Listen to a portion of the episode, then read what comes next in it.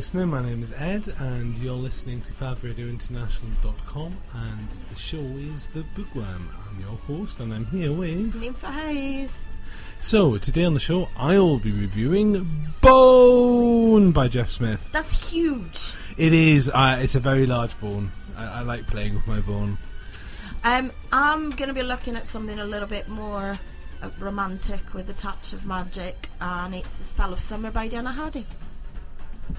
And our interview should be AJ Dalton.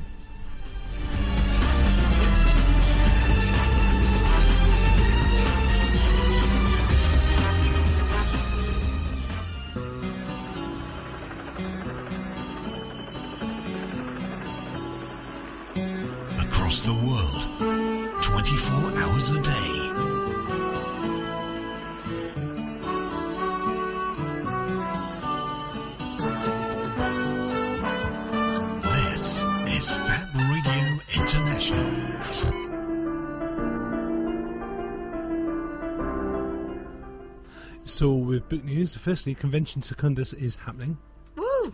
So Uh, it's going ahead at the end. Yes, you can do. Uh, you can do like a, a Google, and you can. Um, convention secundus is indeed happening. Uh, also, in the news of amazing stuff and fantastic stuff, Frances Hardinge Yay! won the British uh, Fantasy. She Society did Award. because she's awesome. It's it's really good. I mean, there's there's a load of stuff on that list, and it is a really really good list. Um, and I was I was I'm basically the short version is I was completely delighted. We were we uh, I, we weren't at FantasyCon, and we were in the car driving down from from Other Adventures. Yeah, other Um, adventures. Other adventures, and um, yeah, it was just like yay! Of all the people who you know should win something, um, Yes. then then it was definitely them. So what else is happening? Uh, definitely Frances Hardinge. I love Your Song. I just think it's a wonderful book, to be honest. I have it on my bookshelf. I haven't read it yet, but I might, I might do and, and review it soon. I I predict big things for Frances. In Oh, yeah. fairness, I I think now now that she's actually started to get some recognition, I think anyone who's looking for that sort of dark fairy tale, which is in at the moment, but she's Oh, not, absolutely. she, she doesn't write from a from a point of view of that. She just you know Mm. has a lot of fun uh, with that sort of thing. Uh, yeah, coming up later on the show, actually, we've got an interview with AJ Dalton, who was at Gollancz Fest, and one of the conversations that we the, the, that was going on was about um, the differences between writing for, com- for a commercial interest and the differences from writing from the heart. And it's funny how normally when you're writing from the heart, that tends to be more effective than going. Actually, if I write this, this will sell. But that's a that's a different sort of a. Mm-hmm. I find idea. that you know, um, at the, you write what you feel like writing, and then someone will find it, and someone will make it commercial because i if it's good, it's good. It doesn't matter whether it's in or not. Um, so yes, so what else is happening in the world of books? Again, we we were talking about this a little while on the show. There is going to be very soon uh, an amazing a book countdown, Oh, is that the um, the kind of top ten. yeah the top ten for the ebooks that the booksellers putting together? Um, also, and we might uh, touch on this later on the show uh, towards the end of the show. There's a, this a fascinating little thing going on with Buck Rogers. So Buck Rogers originally came out way back when in uh, 1929. Okay. and oh, one one of the things with with Buck was that um, he was he wasn't really well, very well defined in his first novel. So the original the original creators kind of wrote it, and then they got he got together with uh, a, a, a Chicago um, news editor, uh, Mr. Dille, uh, and they kind of worked together to create the Buck Rogers that we kind of know and, what, uh, know and love. Now, both of those died in the fifties.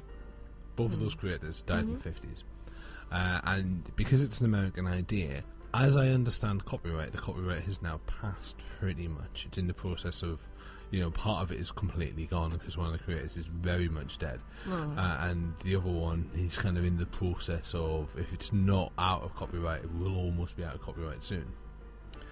Um, however, the Dille Estate is still pursuing kind of copyright licensing All right. and asking for people to contribute to the estate, Okay. um, which is interesting. And what's happened is, uh, it, mostly what it's done is it's just discouraged anyone from doing it, having anything to do with Buck Rogers, because you know we haven't really heard from book stories in a while, really, and and kind of pulp action heroes at ten a penny these days. Um, however, there's a there's a company called Angry Films that are trying to make their own Buck Rogers movie, and this is where it gets really interesting. One of one of Dille's descendants, Flint Dille, has written the script, Oh, but the Dille estate is still pursuing the production company for the costs. So there's a there's a whole load. It's like it's the same thing as with the Sherlock Sherlock Holmes estate, where there was a whole load of adventure and shenanigans going The, on. the there. Sherlock thing is a nightmare, um, and there are apparently some stories you still can't do because of nonsense. The whole area of copyright law um, is a mess. It's different in different countries for different yeah, formats. yeah. um, depending on when the person died, depending on when something was recorded, depending on you know when the recording of a piece of music was made, depends on whether it's in copyright or not, depending irrespective of who the composer is. The entire situation is a mess, and somebody somewhere needs to sit down and come up with some sort of universally applied system of copyrights for everything. But it's just never going to happen. At least not anytime soon. Because commercial interests are always going to spend money and try and stop it from happening if it goes against their particular set of interests. the problem is that that you know, the, the, in music, the problem is the Cliff Richard problem, which is that Cliff Richard has managed to survive so long and have a pop career that's been so long that uh, copyright on some of the things he recorded is now gone. Um, had own copyright for that, and he's he ain't dead yet, you know. Um, whereas if he'd written down as a book, he'd have another hundred and some years probably before anybody had to worry about that, because copyright on books is death plus seventy years or whatever it is. Um, Depending on country. depending on country. Yeah, um, which is why just don't the last few Terry Pratchett books have been technically co-authored by him and his wife. Yes, which, which is also quite interesting Yeah, and also very sad Yeah. because it shouldn't have to be like that. no, But I mean, but i- you know, if you're a writer or a musician and you're getting paid, you know, buttons for your work, then you know you need the extra 50, 70, 100 years, whatever it turns out to be, to be able to exploit that, so that you've got something to give to your kids. the, the, But the the- system's a mess. the system is a mess, and it's you know it, it you want to create a system that is a fair for fair for families essentially, so families can still continue to survive after after the, the creator's See- gone. But on the other hand, you don't want to create a system of Can professional you not sort of see my my my my thinking would be um, I mean this is your stuff you wrote it you you created it uh, surely that's your possession that you should be able to live so if I put in my will this is for my daughter and my daughter puts well this is included for my own son or whatever surely then that should be it and the moment that there isn't a family, that's when you put A. Okay, should the family line extinguish, then a hundred years later, uh, it's it's you know fair game for anyone that wants to play with it. Fifty years, however many years. Yeah, and then you get the J. M. Barrie thing, where of course he gave the rights to Great Ormond Street to Peter Pan. Uh, yeah. So you know, if I want to do however I whatever I want to do with my creations, surely that's my prerogative. Yeah, I don't. mean, the, the, but the thing is, if, if you're at the point where you've got something like a big volume of works like J. M. Barrie has got Peter Pan, which is obviously needs Huge, protecting. yeah. Terry Pratchett's got the entire body of Discworld and all the other stuff he's done. This is why you should appoint artistic um, literary executors uh, in your will specifically to deal with that stuff because they're going to be dealing with that for 50, 100 years, as you say. yeah. That's a different subject. Well, yeah, we could talk about. We- uh, I- I could talk about this for quite some time. know, I mean, I, I- I know that there's some budding authors out there that that listen, and it's interesting to know what what things you need to have in place. Because I would never think to have a specific type of lawyer for anything that I've written. There's a there's actually a marvelous book called How the Writer Got Screwed, Mm-hmm. um, which is essential reading. If you are, it's uh, I believe it's called the the wood. For, is it wood, the wood for the trees? How the writer got screwed. Something like that, yeah. Um, and it's it's it's, it's Is it on Forest for the Trees? Forest for the Trees. Forest- It's, it's on the bookworm secret shelf somewhere. Um, and it is a marvelous. It just basically sits you sits you down and explains to you, you know, the the, the it, it's like any other job. You know, any other job. There, there's a level of stuff that you don't want to do, and almost certainly that's going to be the legal gubbins when it comes to when it comes to being a writer. But um, yes. Um, so, what else has been going on in the world of books? Or are we good? Um, we're, we're, I'm we're- sure we're there's good. plenty, There's but right now, nothing Yeah. springs to mind. Anybody got any submission windows open that we should know about? Um, actually, uh, I think we've talked about these before, but HarperCollins will be having one opening very soon. Um, there will there's a Harper Voyager, sorry, Harper Voyager. HarperCollins wearing their mask as Harper Voyager will be uh, opening. It's Um, too confusing. uh, a submissions window uh, in November, which we're heading towards very soon. We're in November right now, in fact. Oh, Gollancz direct submissions. Gollancz have opened their direct Mm. submissions window as well. Um, if you are, if you happen to be American, there is a. Um, If you happen to be American. then you can enter the St- Schuster and Schuster Star Trek one, and Yes. uh, Angry Robot, of course, are having a submissions window as well. Um, but they always have one at the end of the year. Oh, Uh, oh, there's a new Neil Gaiman anthology coming out just in time for Christmas. Oh, Oh. goodness, really? Yes, Cunning, um, Mr. Gaiman, cunning. It was uh, on headlines on twi- on their Twitter um, not long ago. Let me see if I can bring it up. This radio because It it's is in the fanta- TARDIS. It is fantastic It's radio. It's, it's, bad it's, it's because I can't get any signal.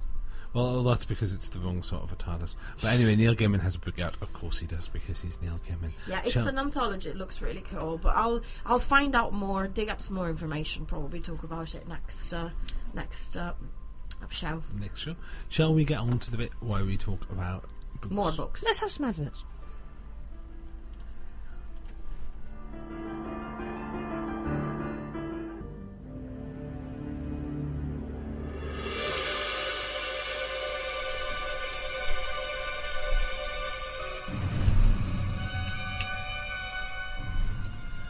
So, uh, today I will be reviewing Jeff Smith's Bone. Uh, I have the one one volume edition.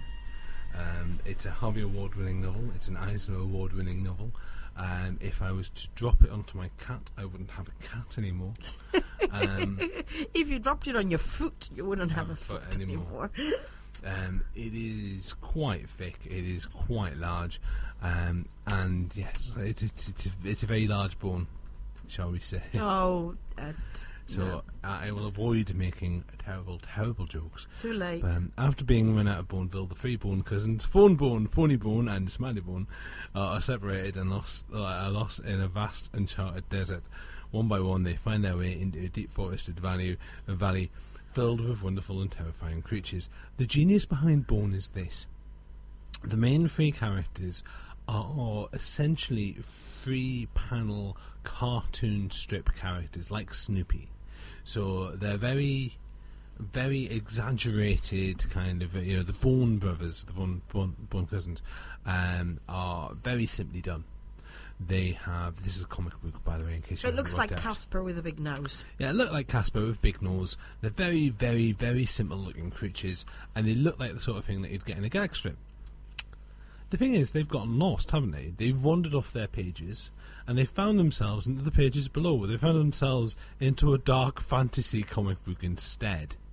And this basically means that everyone else in this world, except for the Bones, are beautifully drawn. They look more real. They look more like, you know, people and all the monsters look like more people, and all the characters look more than than the Bones, which is your first visual hint that the Bone characters are not the story.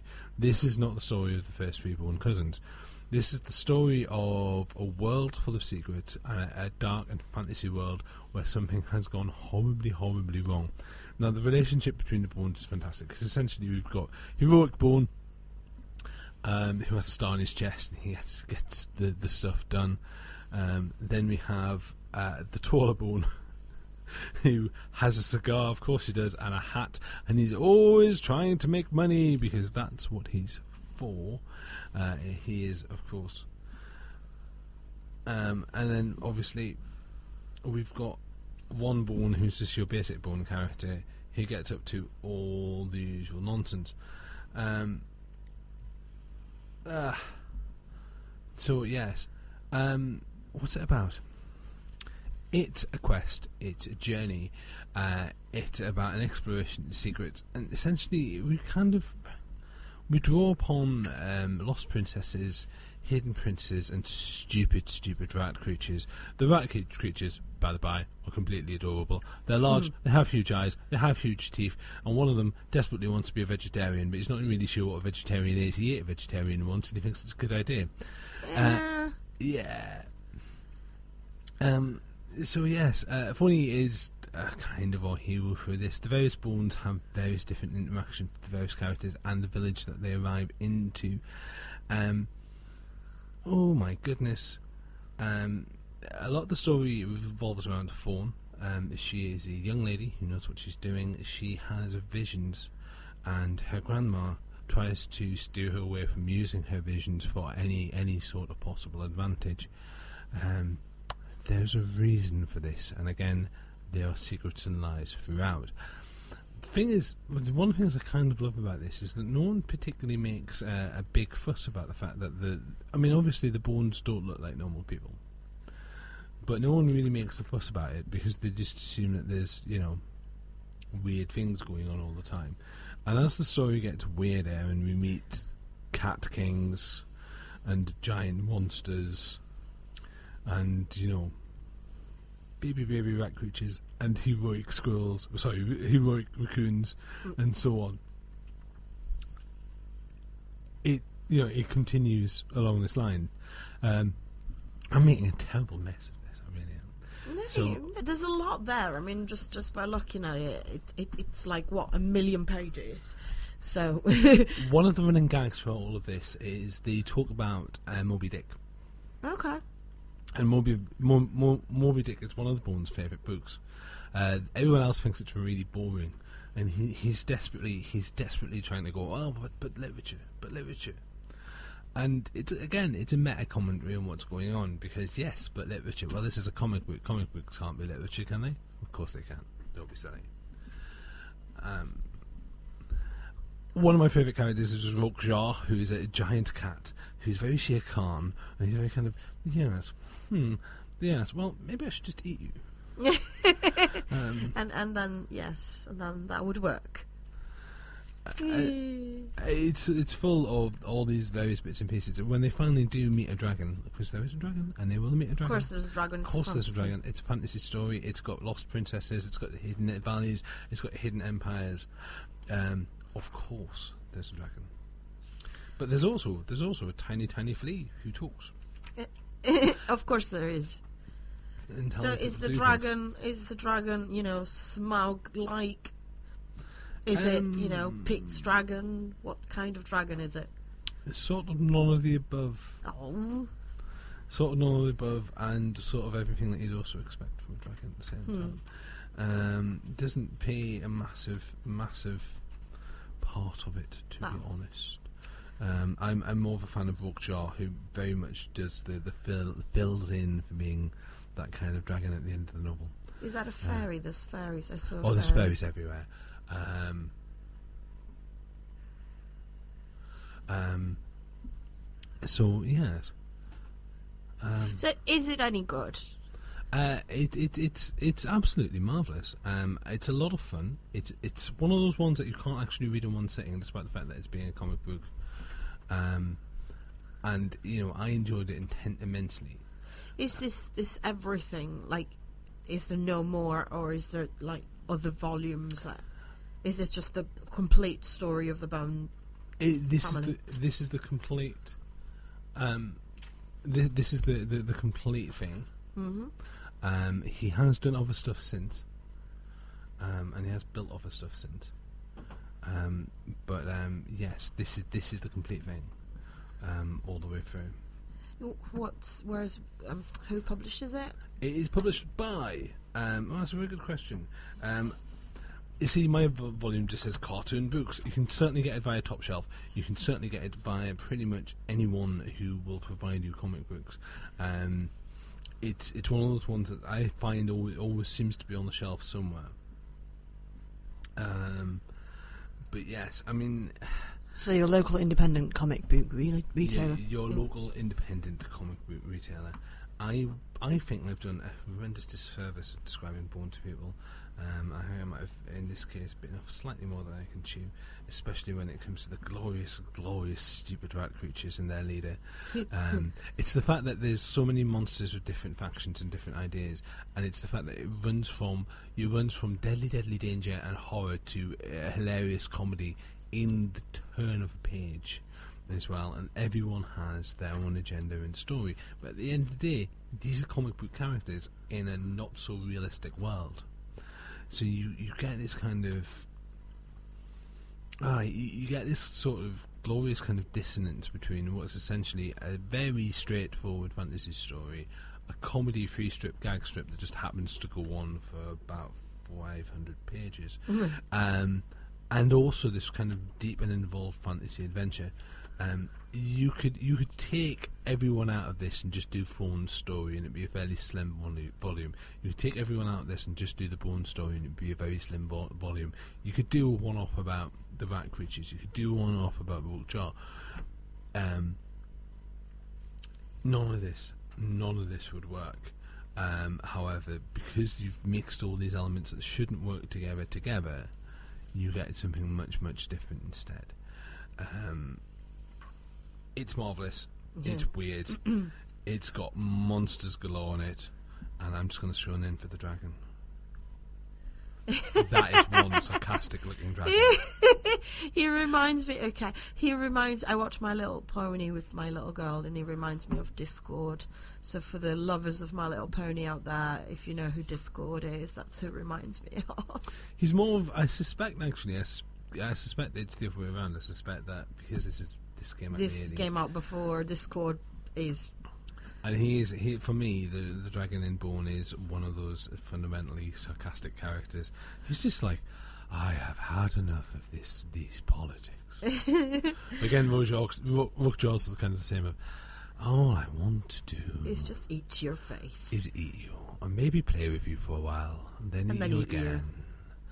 Mm, but f- before we do any of that, would you mind rubbing my belly? but not too much, because then I will have to eat. eat you.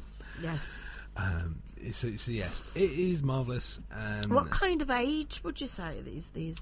see, these this is the thing I like about Bone is the fact that if I was to give this to an eight-year-old, they would enjoy it.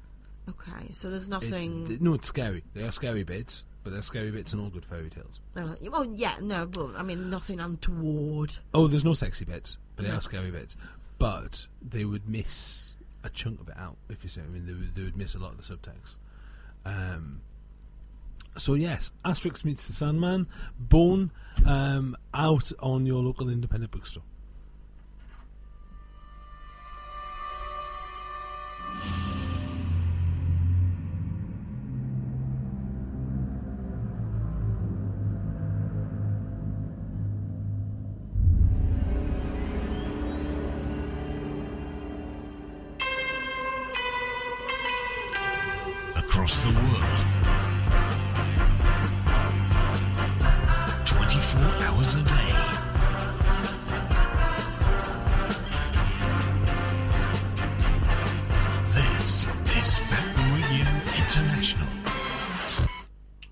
So, we were at Gollancz Fest a little while ago and we talked to some fantastic authors, uh, many of which will be coming up very soon.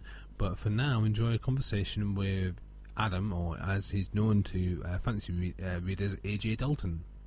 This is Fab Radio International. AJ Dalton, welcome to the Bookworm. Thank you. So, you're at Gollancz Fest in Manchester. Yeah. So, what are you doing at the event and what are you expecting? I'm um, moderating a panel. Um, I've been given the title of Demons versus Detectives versus the Apocalypse versus Space Soldiers. Um, and on the panel are Joanne, Joanne Harris, um, Ben Aaronovitch, uh, Richard Morgan, and Joe Hill. If they get here from London on time, we might have to go without them. And I, I think the panel is about, because I had to check with Sophie, who, who set the question, um, I think it's about the, the emerging, all these emerging subgenres of fantasy. Are How distinct are they from each other, but and are they still all fantasy? What do they have in common, but what is distinct about them, or are we being falsely lumped together? obviously, as a as a as a fan, I, I, I enjoy panels and I know what's in it for me. But what do you get out of panels like these? What do I get out of panels like these? Um, is a very good question. Um, I, I do I, I like the intellectual side of writing. Um, you know, turning up to do book signings and, and all of that is, is great. Talking to fans, asking them about what characters they liked is one thing.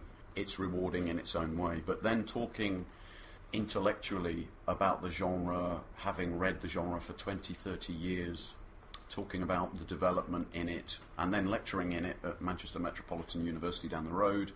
Um, keeps me intellectually engaged and interested, actually. It keeps me passionate about the genre. Um, and I read Magician by Raymond Feist when I was 15, and I read that, and I'm like, that's me. I, I will read and write fantasy for the rest of my life.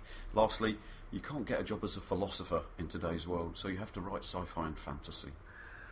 What uh, what book do you currently have out, and what are you currently? Uh, so the Book of Orm came out in April this year, and it's a book of Scandinavian, Norwegian mythology inspired um, stories. Trolls, you can read that as trolls, uh, but there are also forest demons, water imps, etc. Um, it's in all good bookshops, and some bad ones as well, I suspect. Why are we now so fascinated with fairy tales and mythology?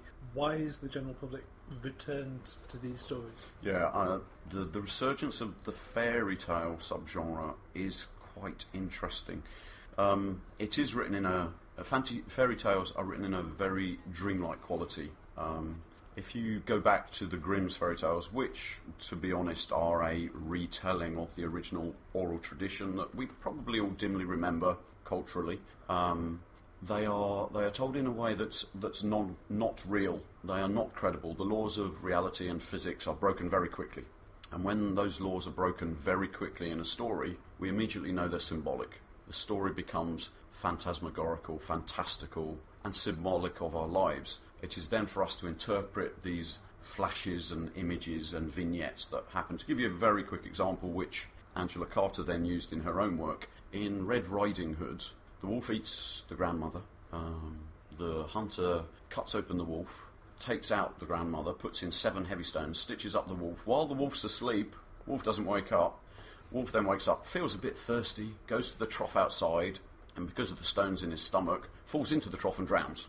Now, I've tried doing that. I've, I've done a reenactment of that, and it, it doesn't work like that. It really doesn't work like that. And it's it's all symbolic. It's all allegorical. And I think as a society, we are looking for a new symbolism. We went through the millennium. We went through the credit crunch. We lost values that were working for us as an economy and a society. And I think we are looking for a new symbolic. Sorry, just dialing that that back a bit, minute. Your wolf experiments. Yes. Yeah, I, no wolves died in, in that experiment, you'll be glad to know. Some of my best friends are wolves. Next question, quick, quick, quick. Where where is where is fantasy as a genre going? Have we has it is it changing or are we why are we obsessed with the grim and gritty right now? Yeah, I Why- mean, why, is what's it going to mutate into? well, what's the credit crunch done to us? I mean, before the credit crunch, we had epic fantasy of the 80s and 90s where there was a chosen one, a very Thatcherite ethos of it doesn't matter where you're born, you could be born in the kitchens of the castle, but if you work hard, you will rise and save society one day. Um, just stay in your place and work hard. That was the message. Um, in the credit crunch, we have found that politicians have been making false expenses claims. We have found that the police are selling stories about victims to the newspapers. Newspapers are hacking phones. The people at the top of our society, the kings and queens, are not there based on virtue and merit. Ep- epic fantasy is, is not relevant to today's society, and we have had the dystopian become the dominant form of sci fi slash fantasy now. Grim dark in fantasy. It's the most evil character in the room with the biggest sword that wins. It's not the, the, the young child of virtue anymore. is that going to change or do or are we I hope so. oh, it's depressing. Um, I, I like the reality of the grim. It's it's closer to real life, but I, you need a sense of hope. You do need a sense of hope, and there is more experimental fantasy there is there are more subgenres. Um, the f- actually fan fiction is exploring these new places of fantasy, and yeah, um, it is changing in a healthy way. I think it's a creative moment. Is it's your- exciting. It's exciting. Is genre always going to be reactive in nature? Is the are the the bright stories of the past going to be responded to with dark stories? And is that cycle going to become faster now that we have things like fan fiction and information technology? I, th- I think fantasy does respond to its social and historical moment. I, I also think it can lead the way. Um, you know, authors um, do have to look at society and bigger frameworks of meaning, and they do write important stuff. And you know, let's jump into sci-fi for a moment. Um, you know, Star Trek famously invented types of technology which have now become real. You have to have the vision before you then design the machine that will deliver that vision. And I think sci fi and fantasy can lead in certain ways. Is genre fiction as diverse as it thinks it is? Huh. So I, I had a book rejected last year for being um, too much of a departure. I had a book rejected this year for not being enough of a departure. It is diverse, but it, it can't run before it can walk. It, it kind of has to take the audience with it step by step. It can't sprint ahead and leave everybody behind because people are like, what, what the hell are you talking about? It is diverse. Um, but it, it can't be as diverse as it would act genuinely and creatively like to be, I think. What project have you, which you haven't had a chance to write as yet, would you love to write? Uh, I am. My work is regularly edited. I would love to put out a book that, that wasn't edited, but they won't let us do that sort of thing. Um, Have you been tempted by alternative marketing models? well, I've gone in. I've gone. I yeah. I've, I in my early days, I, I self-published. My stuff was considered too dark, so I did some of the earliest zombie books of this era. Um, I got lucky that dark fantasy then then became popular. So thank you, Twilight.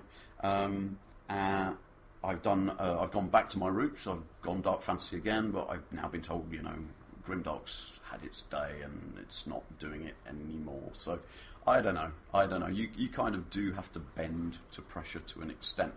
Um, I don't know. I think the best book I ever write probably won't get published in my lifetime. What single piece of advice do you have for the 16 year old version of yourself? Um, ask authors for more advice when you're younger. There's no formula for success, but there are definitely things to avoid. And if you can get told that early on, it will save you many years and a lot of hair loss. We're down to the last 12 questions. Okay, the silly ones. The silly ones. Okay. So, um, you get to rescue one book that will survive until the end of all time, until the sun falls, uh, dies out. What book is that? I would go with um, Marlowe's Dr. Faustus.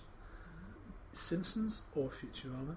Um, just for Bart's dad, Homer, who sounds too much like me, I will go with Homer. Uh, Simpsons. Um, soldiers or kings? Soldiers or kings? Uh, I would go the Chamberlain. And finally, truth or beauty? I don't believe in either. A.J. Dalton, thank you very much for your time. Thank you. That was fun. This is Fab Radio international International.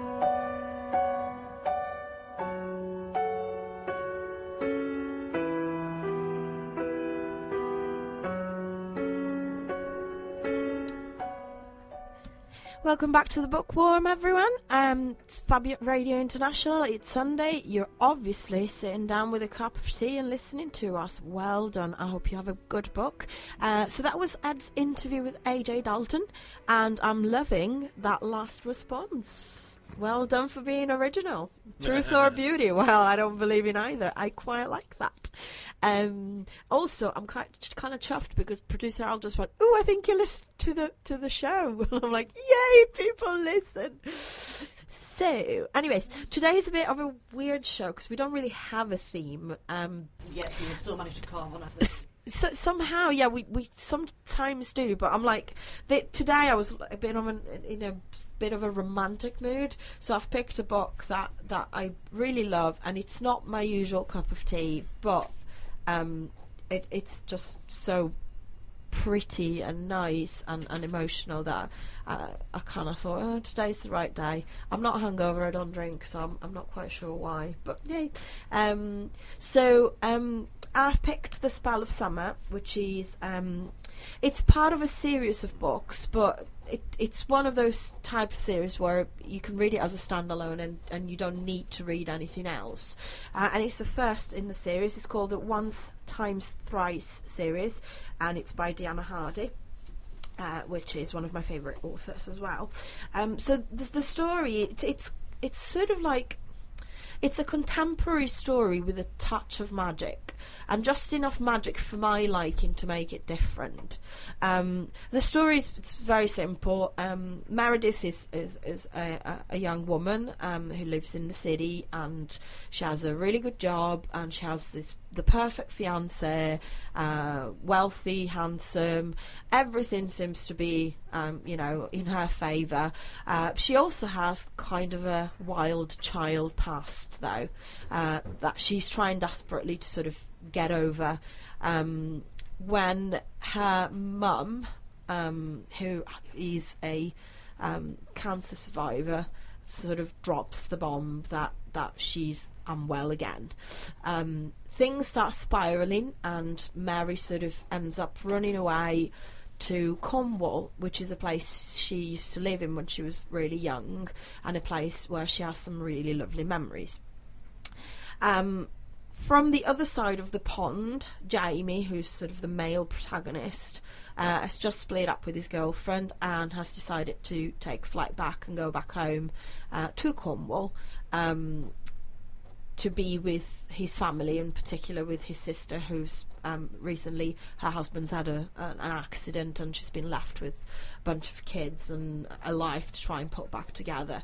Um, so, what sort of binds these two characters together is the fact that 13 summers ago they had this weird, fantastic, romantic night together. Uh, there were kids, teenagers, they met by chance, had a wonderful experience together, and then they went their separate ways. Um, but something tells me that, you know, they will kind of bump into each other again soon. So that's sort of the premise of the whole story. As I said, it's it's a very very romantic story.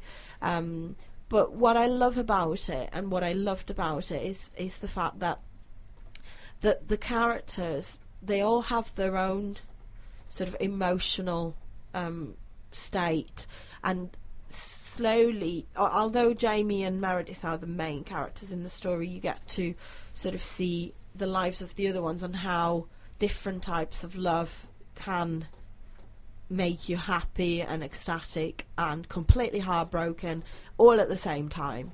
Um, the magic aspect's quite sweet because um, Meredith's mum is, is a self-proclaimed witch. You know, she's pagan. She she does spells and things, and and the whole sort of book revolves around this spell that Meredith um, casts uh, not believing in any of it. She she doesn't subscribe to the whole Witcher thing. Um, her mum is obviously a bit peculiar and quirky, and she loves it for for she loves her for it, but but she doesn't believe in it. And yet that that night when she meets this this kid um, and they have this wonderful time together, she kind of feels this connection, finds this spell buried somewhere, and and recites it to the wind, not thinking anything of it. So what you're saying is that, that this is one spell miscast from being a wicked zombie story. Oh god, yeah. I mean, it could have gone so many ways. It went the love way and, and the romantic and sweet and and really sort of emotional way. But it could have been anything. Um, the, there's not a lot of emphasis, um, although the spell is mentioned here, there, and there's you know the the moment of revelation where she's thinking, "Oh, I've met this guy again, and, and we were so good." And there's obviously all this this emotion between us and this chemistry, and it totally wasn't. It can't be that spell. Nah, that's just that's just nah. It can't be that. Um, and yet, it, it it's the, the the spell sort of weaves in between the pages, and you kind of think, what it, it could have been. It may not be. You know, you could take it or leave it but it's there and it gives it that little sprinkle of magic that makes it different from others. Is others. the magic tangible, or is it, or is it hard to say? Is it one it's of those very hard to say. It's there. You know, the spell is there. And you know she's cast it, and you know where it came from, and it was a spell that her mother wrote in a particular time of her life, um, where she needed to hang on to her love, uh, and it was for completely different reasons that that her mum wrote this spell, uh, but her intent was different than her daughter's intent when she cast it. Uh, but it's not, you know, there isn't any other um, magical occurrences apart from what you would call fate um, that sort of brings the characters together or apart at times as well. Um, it, it isn't a magical world, you know. There isn't a oh I, I you know flick my wand or or wiggle my nose and things happen. It is literally what if maybe yes, maybe not. And it's it's very very nicely done because you know I want to believe that the spell had something to do with it, but someone else reading it could take it or leave it, and it's just down to the reader, I think, whether they want to believe in in the magic or not. Um, but I, I, I really enjoyed it, and as I said, it's not usually my cup of tea because I tend to get bored of romantic stuff for the sake of romantic stuff. But this isn't what it was. It, there's like some real emotion, and I did cry because I'm a crybaby, and and you know, if there's sad or really happy stuff, I will I will shed a few tears, and I totally did, and I loved it. Um, I think I think if when I read it, and I think um, I reviewed it on Goodreads as well. There's a, f- a certain book that comes to mind, which is Practical Magic by Alice Hoffman, and not the not the movie. Uh, there is a wonderful movie with Sandra Bullock and Nicole Kidman that was a lot of fun. Book very different vibe from the movie, um, and this is very similar. So people that enjoyed that kind of thing. So it's a lot of introspection, a lot of you know, let's look about life. Let's look at life, and let's look at you know people's emotions and and and people's sort of thoughts and feelings and how how they um, affect our choices in life and things like that. There's a lot of that going on in the book, and and the same with practical magic. And then there's such just um, that that subtle hint of what if there's something more that binds us together there, and what if we could manipulate these forces to get to get our happy ending. You see, I'm, I'm desperately looking for through trying to trying to um, Find a, a common theme. find a common theme. I don't- I There's a there's a little old lady climbing a castle wall while being attacked by archers. I don't think there is really. Um, maybe maybe there's an illicit love affair between rat creatures. No. Um, so who's it on and what's it about? So um, it's Bittenford Books, the publisher, um, and it's um, The Spell of Summer by Dianna Hardy. And you can get it on Kindle. You can get it from your, um, you know, any any bookstore. Really, will be able to get it in for you. In all good bookshops, and maybe one or two one or two bookshops that aren't that good, but they still have good books. There's no such thing as a bad bookstore, Edward. Now shut up and Um, do penance. I like the idea of a renegade bookstore. Actually, A Not so much- renegade bookstore. We only store bad books. Not not not not not so much like a not good bookstore, but one that you know, if it was a person, would have like a leather jacket and cigarettes, and be like, "Hey, I don't think there's I'm anything wrong with that. Um, but yes, we'll be back shortly for a quick chat about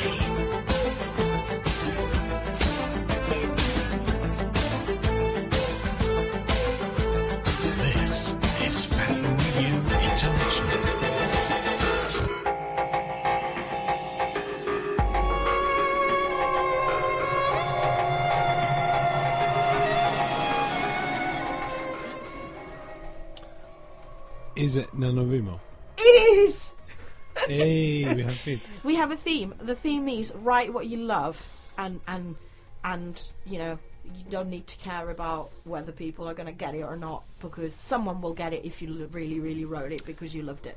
I, I always find that NaNoWriMo is a National Novel Writing Month, in case you you've missed it. um, and NaNoWriMo has been has been the start of uh, quite a few careers at this point. Um, various people who have a book inside them and haven't had the tongs to extract it have used Nano, NaNoWriMo to to get that final push they need to actually start the work.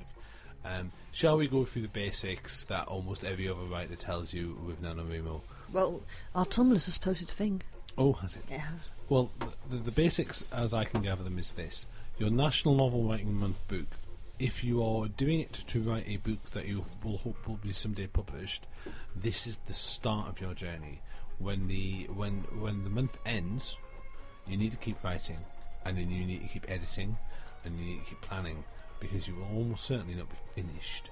If you are finished, well, well done. But you maybe you should put it in a drawer, give it a couple of weeks, come back to it, and see how you can change it. That is general standard advice you Yeah. get from a lot of places. So, so um, NaNoWriMo, it's basically 50,000 words in a month.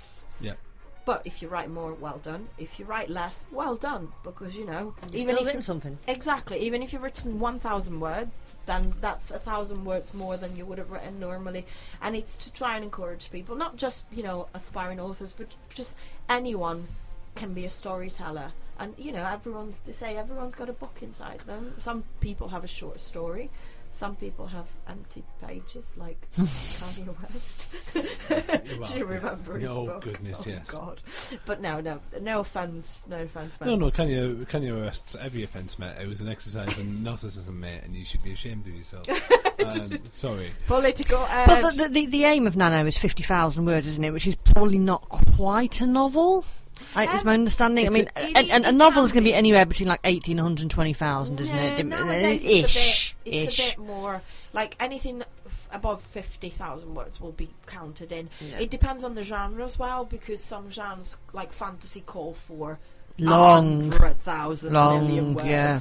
But things like you know young adult book Will be a that bit could shorter. Easily, could 50 easily 60, to- 70. Yeah. 50 to 70, Mm. 50 to 80,000 words. Uh, 50,000 would be fine. A Um, Good analogy that was explained to me by various people is NaNoWriMo is your first piece of training for that half marathon you always wanted to run. mhm. If writing a novel is a marathon, Oh, God, yeah. now NaNoWriMo is your first half marathon. So get on the starting block and, and run. Have you been training? Have you done your writing push-ups? Writing push-ups, of course, are drabbles. Uh, 100, 100 word pieces of short fiction that you can write on the bus. And by the by, don't be ashamed that if you get get into NaNoWriMo and you've just realised that you should start writing, you don't have to do the 50,000 words. If you set yourself a goal of writing 20 short stories that are only 100 words long, brilliant. Still writing, isn't it?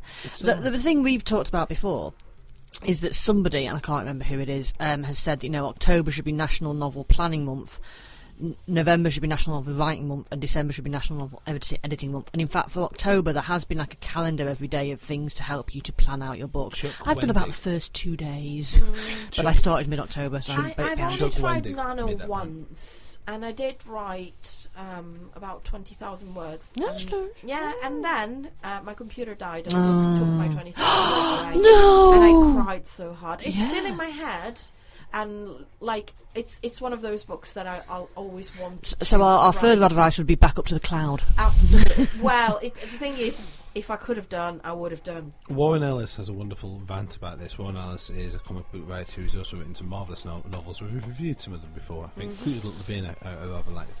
Um, but i in in essence, storage will always fail you. Storage. Say it again. Say it with me. Storage will always fail you. If you are writing, stick stuff on a USB stick. But remember, storage will always fail you. If you value your work, back it up to something, then back it up to something else. Yeah. There, there are plenty of cheap cloud storage so systems out yeah, there. Google Drive. Google you can do worse than Google Drive. But Mm, storage Dropbox. will Mm. always fail Mm. you. So, so make sure that you've got a backup. The, the classic story that um, Warren Ellis gave us is that uh, not only was he using, uh, I think it was Gorilla Drive, which is like Google Drive, but um, he also put half of half of one of his his novels on a, a USB stick that was uh, redundancy backed up. So it was like three USB sticks sandwiched into each other. So if one had gone down, the other one would still work. It was wrapped in Kevlar, it, which was then wrapped in steel, that then had a secure top. He then put it in a messenger bag, which his bo- daughter then borrowed, and the stick vanished. No.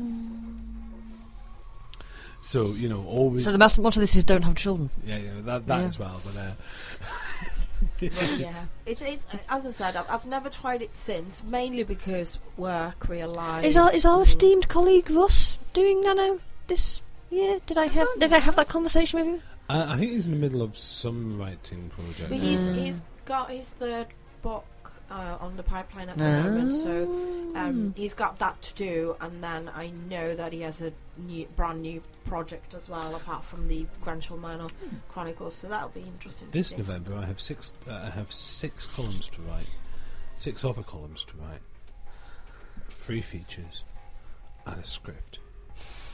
I don't think I've got time for a book. I, I think that's enough, right? In, in my book, like, like you know, just done to that, it'll be fine. But then again, you know, you're not someone that particularly needs nano. I don't think. I think I think it's good for uh, uh, certainly if if you're the sort of person that thinks, "Oh, I've always wanted to write," and you kind of need the discipline and you need the push, then it, it's useful. Because I've always wanted to write a, like a novel novel that is mm. mine. that I'm you know not working as a core, core a, a collaboration with anyone. But I kind of want to do another dozen short stories before I do that. So. Yeah. Are we running out of time? Yes. Already. Oh, Yes. Blues. But yeah, um, November. Write your novel, fifty thousand words. Starts today. Um, I'm We'll sure put up, we'll put up links to the sites on the things. Absolutely. And if you need characters to, to kill, uh, Ed Fortune is a fantastic name to, to randomly murder someone. um, if, if, if you know, I'm just suggesting that if you just need a random name. hmm You don't want to just be in a book. You just want to.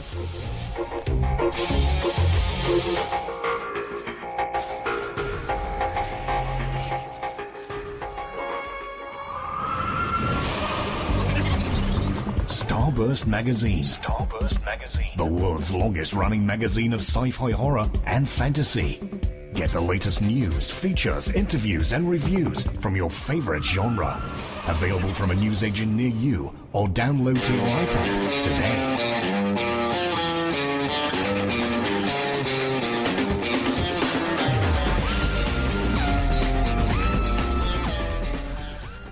So I've been Ed Fortune. For the rest of the day, I'll be a small goldfish. I've been Ninfa Hayes, and I'll just be Ninfa because I'm boring. The Bookworm is a truly outrageous production for Fab Radio International and Starburst Magazine, presented by Ed Fortune and Ninfa Hayes, produced by A. L. Johnson.